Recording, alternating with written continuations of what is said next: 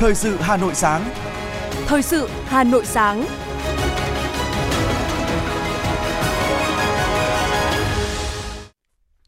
Kính chào quý vị và các bạn. Bây giờ là chương trình thời sự của Đài Phát thanh Truyền hình Hà Nội.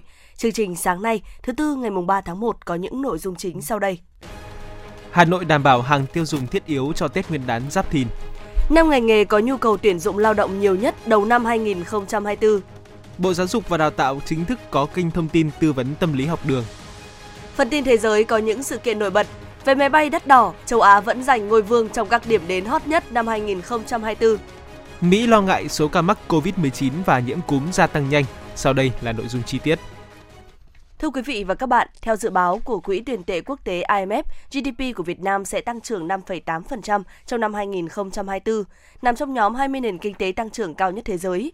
Trong khi đó, theo Trung tâm Tư vấn CEBR của Anh, Việt Nam là nền kinh tế lớn thứ 34 năm 2023 với quy mô GDP là 430 tỷ đô la Mỹ. Tốc độ tăng GDP hàng năm được CEBR dự báo trung bình đạt 6,7% trong giai đoạn 2024-2028. Con số này sẽ là 6,4% trong 9 năm tiếp theo. Ngân hàng Phát triển châu Á ADB thì đánh giá tăng trưởng năm 2024 của Việt Nam sẽ đạt 6,0%, lạm phát ở mức 4,0%. Giám đốc quốc gia của ADB tại Việt Nam cho rằng nền kinh tế Việt Nam vững vàng và dự kiến sẽ phục hồi nhanh trong tương lai gần nhờ tiêu dùng trong nước mạnh, được hỗ trợ bởi lạm phát ở mức vừa phải tăng tốc giải ngân vốn đầu tư công và cải thiện các hoạt động thương mại cũng như các lĩnh vực khác được dự báo tăng trưởng lành mạnh. Thưa quý vị và các bạn, thời điểm những tháng cuối năm, nhu cầu mua sắm hàng hóa trong nhân dân thường tăng cao. Vấn đề cung cầu, giá bán và chất lượng sản phẩm hàng hóa được các ngành chức năng, doanh nghiệp cung ứng trên địa bàn thành phố đặc biệt quan tâm, chú trọng. Tại nhiều hệ thống phân phối hàng hóa của thành phố, nhóm 12 mặt hàng chương trình bình ổn thị trường như gạo, thịt lợn, thịt gà, trứng, thủy hải sản, dầu ăn trong dịp Tết Nguyên đán Giáp Thìn 2024, các doanh nghiệp đều dự trữ thêm các nhóm mặt hàng khô, các loại quả, hạt khô, đồ gia dụng, hóa mỹ phẩm. Tổng hàng dự trữ tăng khoảng 20% so với cùng kỳ năm ngoái, khi dự báo sức mua dịp Tết sẽ tăng cao. Các doanh nghiệp đều đã làm việc với các nhà cung cấp để thu mua sản lượng lớn từ 2 đến 3 tháng trước đó, tăng sản lượng hàng hóa theo từng ngành hàng so với Tết Nguyên đán Quý Mão 2023. Để chuẩn bị tốt nhất cho thị trường Tết 2024, Sở Công Thương Hà Nội đã tham mưu Ủy ban nhân dân thành phố Hà Nội ban hành và tổ chức triển khai kế hoạch thực hiện chương trình bình ổn thị trường các mặt hàng thiết yếu phục vụ. Đến nay, Sở Công Thương đã vận động được 27 đơn vị sản xuất kinh doanh của Hà Nội và các tỉnh thành phố tham gia thực hiện cung ứng các mặt hàng bình ổn thị trường tới hơn 14.000 điểm bán trên toàn thành phố. Cùng với đó, Sở tiếp tục chủ động theo dõi sát thông tin tình hình thị trường và xây dựng kế hoạch phục vụ Tết Dương lịch và Tết Nguyên đán Giáp Thìn năm 2024. Dự báo nhu cầu mua sắm hàng hóa thiết yếu trong dịp Tết Nguyên đán sắp tới sẽ tăng từ 10 đến 13% so với năm trước. Vì vậy, Sở Công Thương Hà Nội đã đề nghị các doanh nghiệp sản xuất kinh doanh chủ động kết nối, khai thác hàng hóa, không để đứt hàng, khan hàng khiến giá cả bị đẩy lên cao. Cùng với đó, Hà Nội tổ chức các điểm bán hàng, các chuyến bán hàng phục vụ Tết tại các huyện, các khu công nghiệp, khu chế xuất, khu vực nông thôn. Theo kế hoạch, sẽ có hơn 30 sự kiện, hội trợ, tuần hàng giới thiệu sản phẩm, phục vụ nhu cầu mua sắm của người dân tại các quận, huyện, thị xã, các khu công nghiệp. Bên cạnh nguồn hàng và các điểm mua sắm, công tác quản lý chất lượng cũng được chú trọng với việc tăng cường kiểm tra, kiểm soát thị trường, chống buôn bán hàng cấm, hàng nhập lậu, hàng giả, hàng kém chất lượng, nhằm bảo vệ quyền lợi người tiêu dùng – chú trọng kiểm tra việc niêm yết giá và bán theo giá niêm yết, các quy định về an toàn thực phẩm, các hành vi đầu cơ lợi dụng nhu cầu tăng cao để nâng giá, trục lợi bất chính. Theo nhận định của Cục Chăn nuôi, Bộ Nông nghiệp và Phát triển Nông thôn, đến nay tổng đàn lợn cả nước đạt 30,3 triệu con, tăng 4,2% so với cùng kỳ năm ngoái, trong đó lợn hơi đạt 4,68 triệu tấn. Vì vậy dự báo sẽ không thiếu nguồn cung thịt lợn, chưa kể nguồn thực phẩm khác, thịt gà, thịt bò, trứng, thủy hải sản – bảo đảm đầy đủ thực phẩm cho thị trường cuối năm và Tết Nguyên đán 2024. Bộ Nông nghiệp và Phát triển Nông thôn, Bộ Công Thương cùng các địa phương tiếp tục tăng cường theo dõi sát diễn biến cung, cầu, mặt hàng thịt lợn nhằm tránh xảy ra đột biến cục bộ về giá. Đồng thời, theo dõi thị trường con giống, thức ăn chăn nuôi để có biện pháp chỉ đạo kịp thời, góp phần ổn định đầu vào cho người chăn nuôi. Riêng tại Hà Nội, thực hiện chương trình phối hợp, thời gian qua thành phố Hà Nội đã triển khai ký kết với 43 tỉnh, thành phố trên cả nước – xây dựng và phát triển được 997 chuỗi cung ứng thực phẩm an toàn, tăng 51 chuỗi so với năm 2022 và 211 chuỗi so với giai đoạn 2015-2020, tăng 21%. Riêng Hà Nội đã xây dựng và phát triển được 159 chuỗi, trong đó nhiều chuỗi được tổ chức khép kín từ khâu sản xuất đến khâu phân phối tiêu thụ sản phẩm, tạo ra các thương hiệu mạnh trên thị trường, đảm bảo cung ứng đủ thực phẩm thị trường Tết Nguyên đán Giáp Thìn 2024. Thưa quý vị và các bạn, năm 2023, trong bối cảnh những khó khăn của nền kinh tế toàn cầu, tăng trưởng kinh tế của Việt Nam ước tính đạt 5,05%. Mặc dù không đạt được mục tiêu tăng trưởng, song Việt Nam vẫn được cho là quốc gia có mức tăng trưởng cao trong khu vực và vẫn được các nhà đầu tư quốc tế đánh giá là điểm đến cho năm 2024. Phóng viên Thời sự thông tin. Theo báo Nikkei của Nhật Bản, tăng trưởng của Việt Nam bị tác động mạnh từ những yếu tố rủi ro của nền kinh tế toàn cầu. Trong đó, các cuộc xung đột và sự chuyển dịch địa chính trị khiến các chuỗi cung ứng bị yếu, trao đổi thương mại bị giảm sút. Mặc dù không đạt được mục tiêu đề ra, song tăng trưởng của Việt Nam vẫn được đánh giá là lạc quan. Báo này trích dẫn ý kiến một số chuyên gia kinh tế cho rằng kinh tế Việt Nam vẫn duy trì tốc độ tăng trưởng khả quan so với tiêu chuẩn của khu vực và thế giới. Nhiều doanh nghiệp nước ngoài vẫn đánh giá Việt Nam là thị trường có nhiều tiềm năng, thân thiện và dư địa phát triển lớn. Tập đoàn Siam SCG của Thái Lan là nhà đầu tư lớn trong lĩnh vực sản xuất vật liệu xây dựng, bao bì và ngành hóa dầu. Hiện nay tập đoàn này đã đầu tư vào Việt Nam nhiều dự án với trị giá hơn 7 tỷ đô la Mỹ và sẽ tiếp tục cam kết mở rộng đầu tư trong những năm tới. Trong đó có các dự án về chuyển đổi năng lượng. Ông Rangrod Rangsiopat, chủ tịch kiêm giám đốc điều hành tập đoàn Siam, nhận định. Chúng tôi nhìn nhận Việt Nam như là sân nhà của chúng tôi. Chúng tôi thấy Việt Nam là một thị trường có tiềm năng lớn. Việt Nam có dân số trẻ, tràn đầy năng lượng và có lực lượng lao động chất lượng tốt. Việt Nam cũng có những điều kiện phù hợp với chúng tôi như là đã ký FTA với nhiều quốc gia. Điều này giúp Việt Nam trở thành trung tâm kết nối với Mỹ, châu Âu và Đông Nam Á. Việt Nam có một nền chính trị ổn định trong một thời gian dài. Điều này giúp các công ty có thể ổn định việc kinh doanh. Còn theo bà Jo Eun-jin, Phó Giám đốc Cơ quan Xúc tiến Thương mại Đầu tư Hàn Quốc Kocha, Văn phòng Hà Nội, Việt Nam vẫn là một trong những điểm đến hấp dẫn của các doanh nghiệp Hàn Quốc. Hiện các dự án đầu tư của các doanh nghiệp Hàn Quốc đã trở lại thời điểm trước dịch COVID-19 và sẽ tiếp tục tăng trong thời gian tới.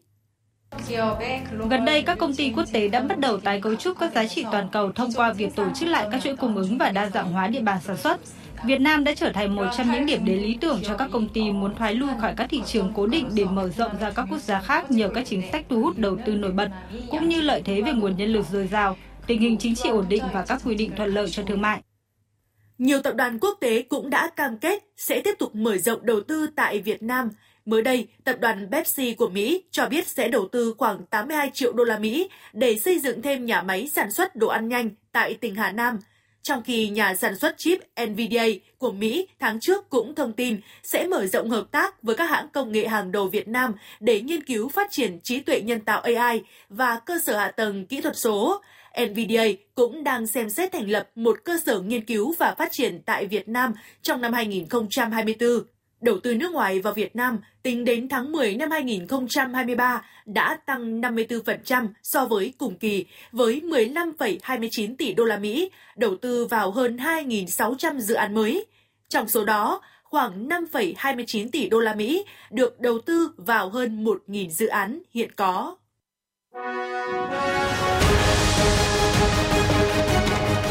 Thời sự Hà Nội, nhanh, chính xác, tương tác cao. Thời sự Hà Nội, nhanh, chính xác, tương tác cao.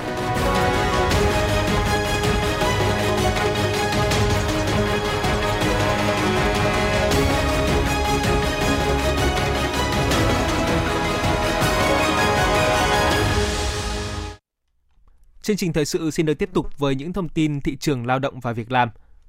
Thưa quý vị và các bạn, Tổng cục Thống kê cho biết tình hình lao động, việc làm trong nước năm 2023 có nhiều dấu hiệu khởi sắc so với cùng kỳ năm trước. Lao động có việc làm và thu nhập bình quân tháng của người lao động tăng, tỷ lệ thất nghiệp và tỷ lệ thiếu việc làm trong độ tuổi lao động giảm. Năm 2023, cả nước có gần 1,07 triệu người thất nghiệp trong độ tuổi lao động, giảm 14,6 nghìn người so với năm trước. Tỷ lệ thất nghiệp trong độ tuổi lao động năm 2023 là 2,28%, giảm 0,06 điểm phần trăm so với năm trước – như vậy, việc triển khai đồng bộ các giải pháp bao gồm thực hiện nghị quyết số 01 của chính phủ về nhiệm vụ, giải pháp chủ yếu thực hiện kế hoạch phát triển kinh tế, xã hội, dự toán ngân sách nhà nước và cải thiện môi trường kinh doanh, nâng cao năng lực cạnh tranh quốc gia năm 2023 đã góp phần cải thiện tình hình việc làm. Số người thiếu việc làm trong độ tuổi lao động là 918,5 nghìn người, giảm 79,8 nghìn người so với năm trước. Tỷ lệ thiếu việc làm trong độ tuổi lao động năm 2023 là 2,01%, giảm 0,2 điểm phần trăm so với năm trước. Trong tháng 1 năm 2024, các doanh nghiệp ở Hà Nội có nhu cầu tuyển dụng từ 35.000 đến 40.000 lao động. Năm ngành nghề các doanh nghiệp tuyển dụng nhiều người lao động đầu năm 2024 là thương mại dịch vụ, công nghệ chế biến chế tạo, công nghệ thông tin, thương mại điện tử, xây dựng, Cuối năm 2023 và những ngày đầu năm 2024, với những chính sách rất tốt từ phía chính phủ và thành phố Hà Nội, thị trường lao động thủ đô đã phục hồi trở lại với những tín hiệu tích cực. Và khi Tết Nguyên đán Giáp Thìn năm 2024 đang đến gần, thì thị trường lao động ở Hà Nội càng trở nên sôi động và đa dạng về phân khúc tuyển dụng. Điều này thể hiện ở các phiên giao dịch việc làm ở Hà Nội trong những ngày gần đây luôn thu hút nhiều doanh nghiệp tham gia tuyển dụng lao động với số lượng lớn để làm việc toàn thời gian và bán thời gian. Theo khảo sát gần đây của Trung tâm Dịch vụ Việc làm Hà Nội, các doanh nghiệp có nhu cầu tuyển dụng nhiều lao động trình độ trung cấp, công nhân kỹ thuật, tiếp đến là lao động trình độ cao đẳng đại học và lao động phổ thông. Các doanh nghiệp tuyển dụng đa dạng vị trí việc làm như quản lý nhà hàng, giám sát kỹ thuật, kinh doanh, marketing, kỹ thuật điện, điện tử, kỹ sư, nhân viên bán hàng, chăm sóc khách hàng, nhân viên giao hàng, lái xe, bảo vệ, tạp vụ. Đoàn thanh niên khu chế xuất, khu công nghiệp thành phố Hồ Chí Minh thông tin về chương trình Mang Tết về nhà năm 2024. Theo đó để hỗ trợ cho sinh viên, thanh niên công nhân và người lao động ở phía Nam về quê ở miền Trung và miền Bắc đón Tết Nguyên đán năm 2024, Trung ương Đoàn Thanh niên Cộng sản Hồ Chí Minh phối hợp cùng công ty trách nhiệm hữu hạn nước giải khát Suntory PepsiCo Việt Nam tiếp tục tổ chức chương trình Mang Tết về nhà năm 2024. Chương trình sẽ trao tặng 560 vé máy bay từ thành phố Hồ Chí Minh về Hà Nội và Đà Nẵng, 4.365 vé xe từ các tỉnh Đông Nam Bộ về các tỉnh miền Trung và miền Bắc. Thời gian mở cổng đăng ký từ 7 giờ ngày 3 tháng 1 năm 2024. Sinh viên, thanh niên công nhân và người lao động ở phía Nam có nhu cầu được hỗ trợ vé về quê ăn Tết có thể đăng ký trực tuyến trên website mang Tết về nhà hoặc đăng ký trực tiếp tại Phòng công tác đoàn phía Nam, Văn phòng Trung ương đoàn, 145 Pasteur, phường Võ Thị Sáu, quận 3, thành phố Hồ Chí Minh hoặc liên hệ các tỉnh, thành đoàn để được hỗ trợ. Thưa quý vị, bước sang năm 2024, dự báo tình hình kinh tế xã hội đất nước tiếp tục gặp những khó khăn, ảnh hưởng đến việc sản xuất kinh doanh của doanh nghiệp và việc làm của người lao động. Phóng viên thời sự đã ghi lại ý kiến của doanh nghiệp và đại diện người lao động về kỳ vọng một năm mới thuận lợi hơn. Ông Nguyễn Đức Thuấn, Chủ tịch Hiệp hội Da giày và túi sách Việt Nam cho biết, trải qua một năm khó khăn vì thiếu đơn hàng, nhiều doanh nghiệp phải xoay sở để duy trì sản xuất kinh doanh. Dự báo những thuận lợi hơn có thể đến từ quý 3 năm 2024. Tình hình thị trường thế giới bây giờ nó biến động bất định lắm. Nên là bây giờ thị trường chung tiêu dùng à, của thế giới ở các nước xuất khẩu cơ bản của mình ấy, thì bây giờ hàng tồn kho còn rất nhiều. Nên là theo chúng tôi nhận định thì nếu cái tình hình à, nó thuận lợi hơn thì nó phải từ quý 3 trở đi của năm 2024 còn à, từ giờ đến quý 1, quý 2 thì nó có sáng hơn của năm 2023 nhưng mà không thể nào mà nó quay lại thời kỳ của năm 2022 được. Còn ông Hoàng Quang Phòng, Phó Chủ tịch Liên đoàn Thương mại và Công nghiệp Việt Nam VCCI kỳ vọng năm 2024, nếu tình hình kinh tế tăng trưởng thì chế độ lương thưởng cho người lao động sẽ tốt hơn. Doanh nghiệp thì khó khăn nhưng phải khắc phục thôi và doanh nghiệp sẽ khắc phục thì sẽ cho có những cái cách để mà khắc phục và người lao động chia sẻ. Và chúng ta hy vọng rằng tình hình nó sẽ sáng sủa hơn à, trong thời gian tới bằng các cái gói chính sách hỗ trợ từ phía chính phủ, từ ờ, các gói mà chúng ta đã có về với lãi suất, về các cái món giãn giảm thuế và các cái vấn đề khác nữa. Chúng ta cải thiện quyết liệt môi trường đầu tư kinh doanh, giảm thiểu tối đa những cái thủ tục hành chính để tạo điều kiện cho doanh nghiệp sản xuất kinh doanh phát triển thì tôi cũng hy vọng rằng là chúng ta có thể tận dụng được những cái cơ hội này để cho doanh nghiệp khắc phục. Tình hình việc làm tôi hy vọng sẽ đã sáng sủa hơn. Nếu như các cái điều kiện như chúng tôi vừa trao đổi nó được cải thiện và chúng ta hy vọng. Chia sẻ với khó khăn của doanh nghiệp ông Ngọ Duy Hiểu Phó Chủ tịch Tổng Liên đoàn Lao động Việt Nam cho biết.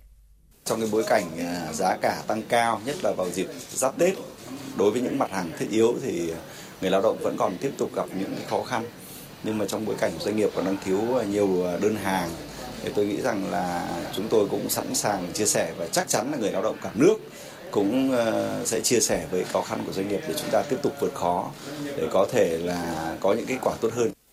Mong muốn của các doanh nghiệp là tiếp tục nhận được sự quan tâm của Đảng và Nhà nước, cấp ủy, chính quyền các cấp, có các giải pháp ổn định tình hình, đồng thời hỗ trợ doanh nghiệp ổn định sản xuất kinh doanh, đảm bảo việc làm, cải thiện thu nhập, nâng cao đời sống vật chất, tinh thần cho người lao động.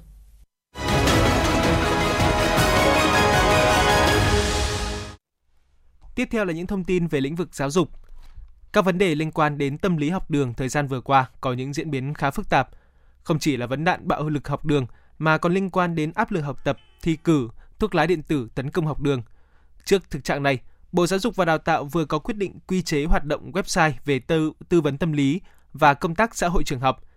Theo đó, website về tư vấn tâm lý và công tác xã hội trường học của Bộ Giáo dục và Đào tạo sẽ thông tin về các văn bản chỉ đạo, điều hành của Bộ về tư vấn tâm lý và công tác xã hội trường học, đồng thời tuyên truyền, phổ biến, hướng dẫn thực hiện về vấn đề này tại các cơ sở giáo dục.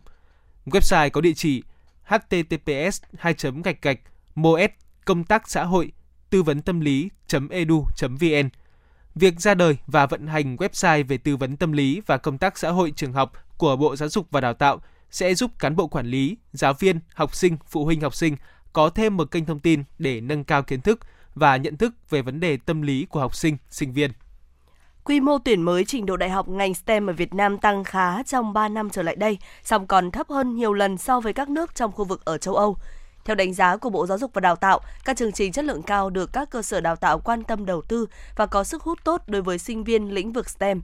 Tuy nhiên, quy mô và tỷ lệ sinh viên đại học theo học các lĩnh vực STEM của Việt Nam còn thấp. Cụ thể tính theo dân số, số sinh viên đại học theo học lĩnh vực STEM của Việt Nam chỉ đạt khoảng 55 sinh viên trên một vạn dân, thấp hơn nhiều lần so với các nước trong khu vực và châu Âu. Quy mô tuyển mới trình độ đại học ngành STEM tăng khá trong 3 năm trở lại đây, tuy nhiên chủ yếu tập trung vào các lĩnh vực có nhu cầu nhân lực lớn như máy tính và công nghệ thông tin, công nghệ kỹ thuật, kiến trúc và xây dựng. Thưa quý vị và các bạn, Montessori là tên phương pháp giáo dục hiện đại bằng việc hỗ trợ trẻ học tập thông qua các giáo cụ trực quan như tranh ảnh, biểu đồ, sơ đồ lớn, loa, phim ảnh. Khác với phương pháp giáo dục truyền thống, phương pháp Montessori lấy trẻ làm trọng tâm, chú trọng khai thác các tiềm năng sẵn có. Ngoài ra, phương pháp này còn có các nguyên tắc giáo dục độc đáo riêng, góp phần làm nên sự khác biệt của nó với phương pháp giáo dục truyền thống. Phóng viên thời sự phản ánh. Khi các bạn xong thì các bạn ờ, có thể nhờ cô giáo một lại hay lại cho chúng mình nhé. Một giờ học Montessori của các con lớp mẫu giáo trường mầm non Lương Thế Vinh, huyện Ba Vì. Hôm nay các con được học cách sâu hạt vòng. Nếu nhìn sơ qua, đây có vẻ là giờ học sâu đồ vật khác nhau với những khối lập phương, vòng tròn, những khối tròn luồn co que thẳng đứng và nằm ngang, nhưng thực chất nó còn kích thích các giác quan của trẻ, cho phép rèn luyện khả năng phối hợp một cách chính xác, trợ giúp cho trẻ thêm độ chính xác của các động tác và hoạt động của các ngón tay. Trẻ là người trực tiếp cầm nắm các giáo cụ để đặt vào vị trí thích hợp. Một dọc Montessori kéo dài khoảng 30 phút, thì phần hướng dẫn của giáo viên rất ngắn gọn, trong chừng từ 3 đến 5 phút, còn lại thời gian để các con chủ động thực hành. Tôn trọng tính độc lập của mỗi cá tính, cô giáo Montessori có vai trò quan sát và trợ giúp khi nhận được tín hiệu từ chính các con. Cô Đặng Thị Hạnh, trường mầm non Lương Thế Vinh chia sẻ. Tôi cũng triển khai đưa phương pháp Montessori về. Với phương pháp này tôi đã ứng dụng thành công ở cái độ tuổi là 18 đến 24 tháng. Thì tôi đã thấy là trẻ có nhiều tiến bộ về phát triển vận động tinh, trẻ cầm nắm và rất là thao tác rất là nhanh và từ đó cũng rèn luyện tính cách cho trẻ như sự kiên trì, sự ờ, khám phá, sự thông minh của trẻ, sự sáng tạo. Trẻ rất là tư duy. Với cái phương pháp Montessori thì tôi khẳng định là trẻ có một mức độ vượt trội rất là nhanh ạ. Lấy trẻ làm trung tâm, mỗi việc làm hay hành động của trẻ đều được giáo viên quan sát tỉ mỉ, nắm bắt để hiểu trẻ đang phát triển trong giai đoạn nào. Và muốn quan sát cũng như hiểu đúng, giáo viên theo phương pháp Montessori tại trường mầm non Shining Star thường xuyên được tập huấn về chuyên môn nghiệp vụ. Giáo viên thay vì tiếp thu kiến thức thụ động, thì tại đây họ được sáng tạo, chủ động thuyết trình, chủ động thực hiện ý tưởng thiết kế các giáo cụ trực quan và nhiều các hoạt động ý nghĩa khác. Tiến sĩ Trần Thị Thương Hiền, giáo viên Montessori, trường mầm non Shining Star, quận Tây Hồ cho biết.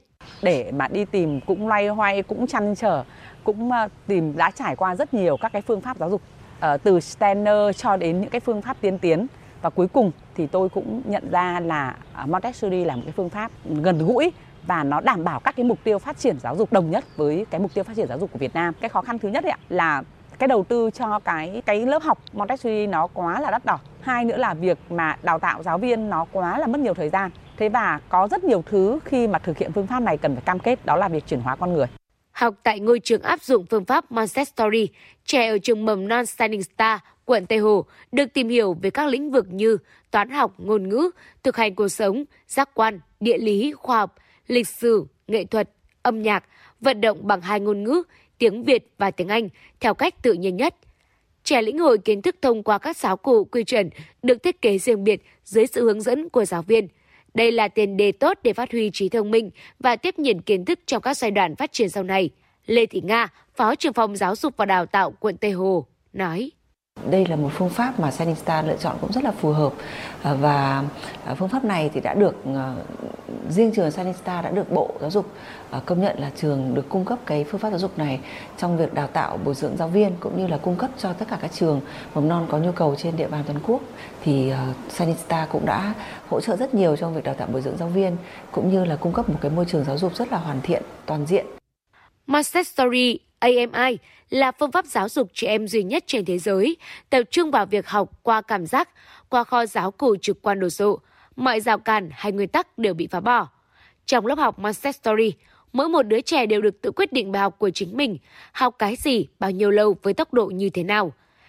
Chỉ có tự do và tôn trọng mới là điều kiện để trẻ khai mở tối đa tiềm năng của mình mà không cần ai ép buộc, Triết lý giáo dục này của Montessori cũng chính là điều mà nhiều ngôi trường đang thực hiện và như những ai quan tâm đến giáo dục trẻ em luôn hướng tới.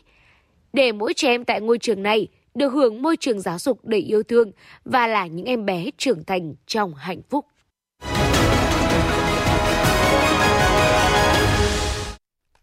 Quý vị và các bạn đang nghe chương trình thời sự của Đài Phát thanh Truyền hình Hà Nội. Phần tin thế giới sẽ tiếp nối chương trình. Thủ tướng Malaysia Anwar Ibrahim công bố thiết lập trung tâm cơ sở dữ liệu quốc gia nhằm lưu trữ hồ sơ cá nhân và hộ gia đình của công dân và thường trú nhân. Trung tâm cơ sở dữ liệu quốc gia và chuyển đổi kỹ thuật số sẽ giúp triển khai hiệu quả công tác trợ cấp thông qua một hệ thống sẵn có mà không cần phải sử dụng dịch vụ của các nhà tư vấn. Điều này cũng góp phần giúp tiết kiệm chi phí và sử dụng ngân sách cho các mục đích khác.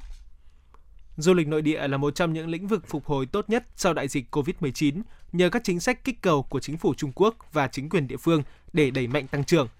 Trong 3 ngày nghỉ Tết Dương lịch, ngành du lịch Trung Quốc đã ghi nhận 135 triệu lượt tham quan trong nước.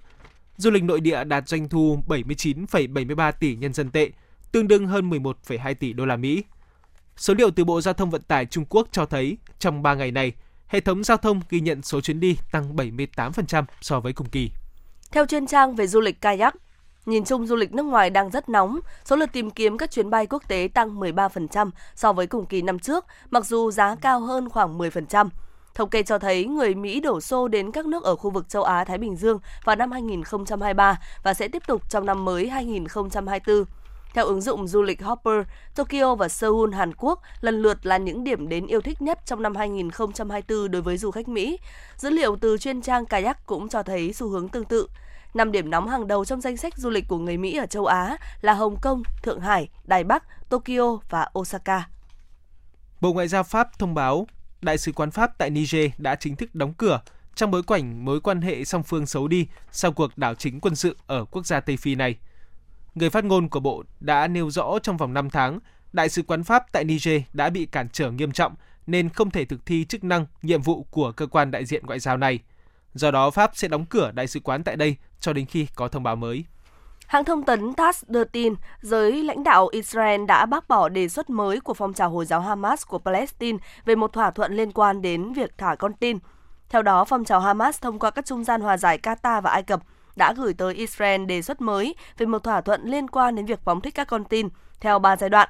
Mỗi giai đoạn sẽ bao gồm tạm dừng giao tranh trong hơn một tháng để đổi lấy việc thả con tin. Tuy nhiên, đại diện của Hamas yêu cầu trong giai đoạn đầu thực hiện thỏa thuận, Israel phải bắt đầu rút lực lượng ra khỏi giải Gaza để đổi lấy việc thả 40 con tin. Việc thực hiện giai đoạn thứ ba của thỏa thuận, theo đó phóng thích các tù binh, đồng nghĩa kết thúc xung đột.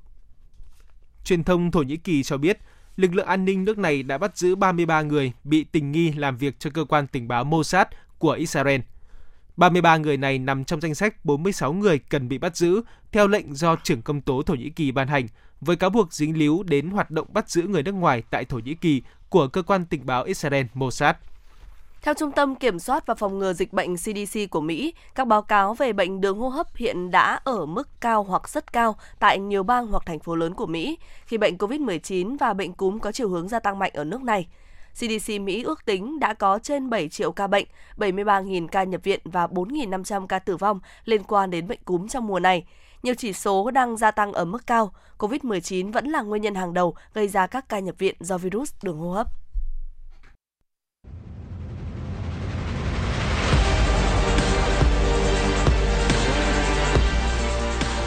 Bản tin thể thao. Bản tin thể thao.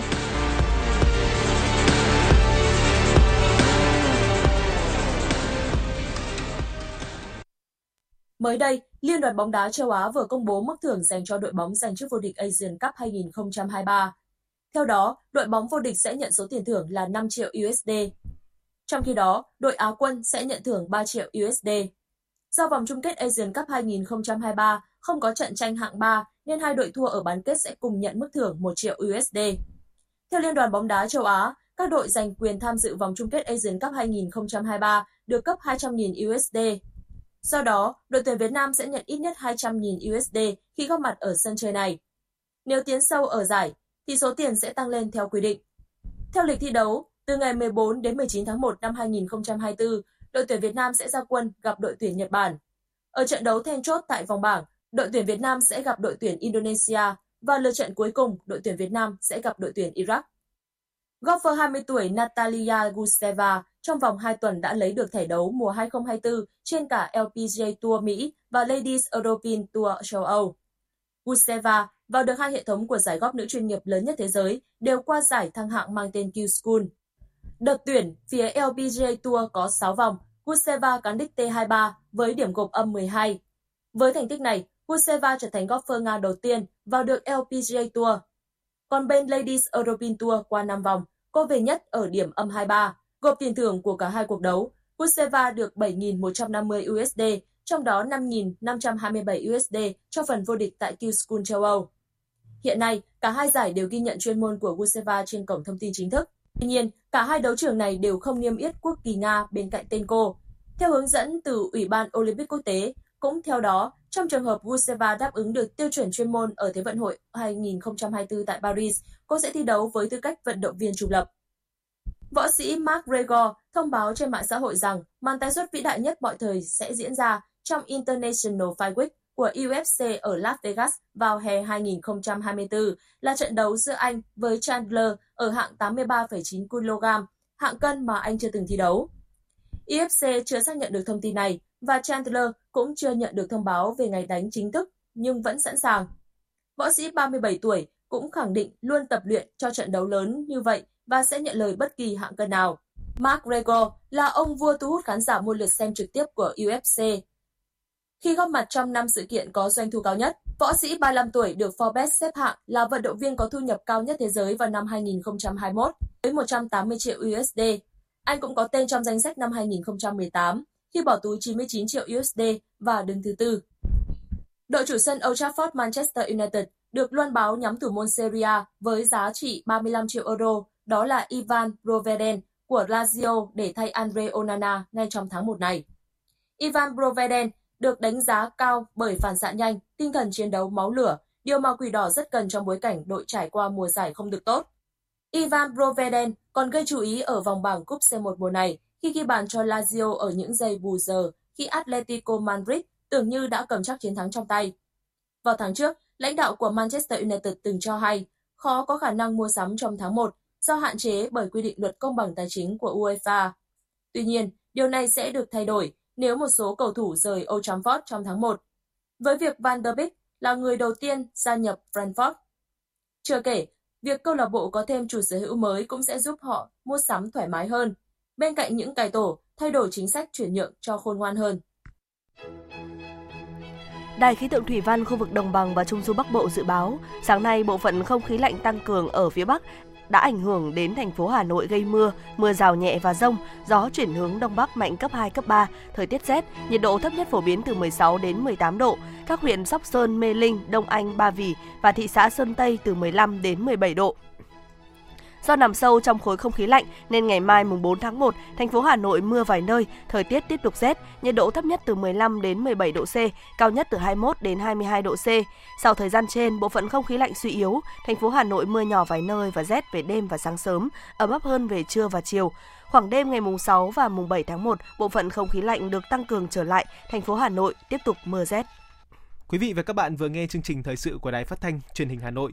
Chỉ đạo nội dung Nguyễn Kim Khiêm, chỉ đạo sản xuất Lê Ánh Mai, cố vấn chương trình Uông Ngọc Dậu, chịu trách nhiệm tổ chức sản xuất Trà My, chịu trách nhiệm kỹ thuật Phạm Lê Minh, tổ chức sản xuất Thùy Chi cùng phát thanh viên Ngọc Bách Hồng Hạnh, kỹ thuật viên Duy Anh thực hiện. Xin hẹn gặp lại quý vị vào chương trình thời sự sau.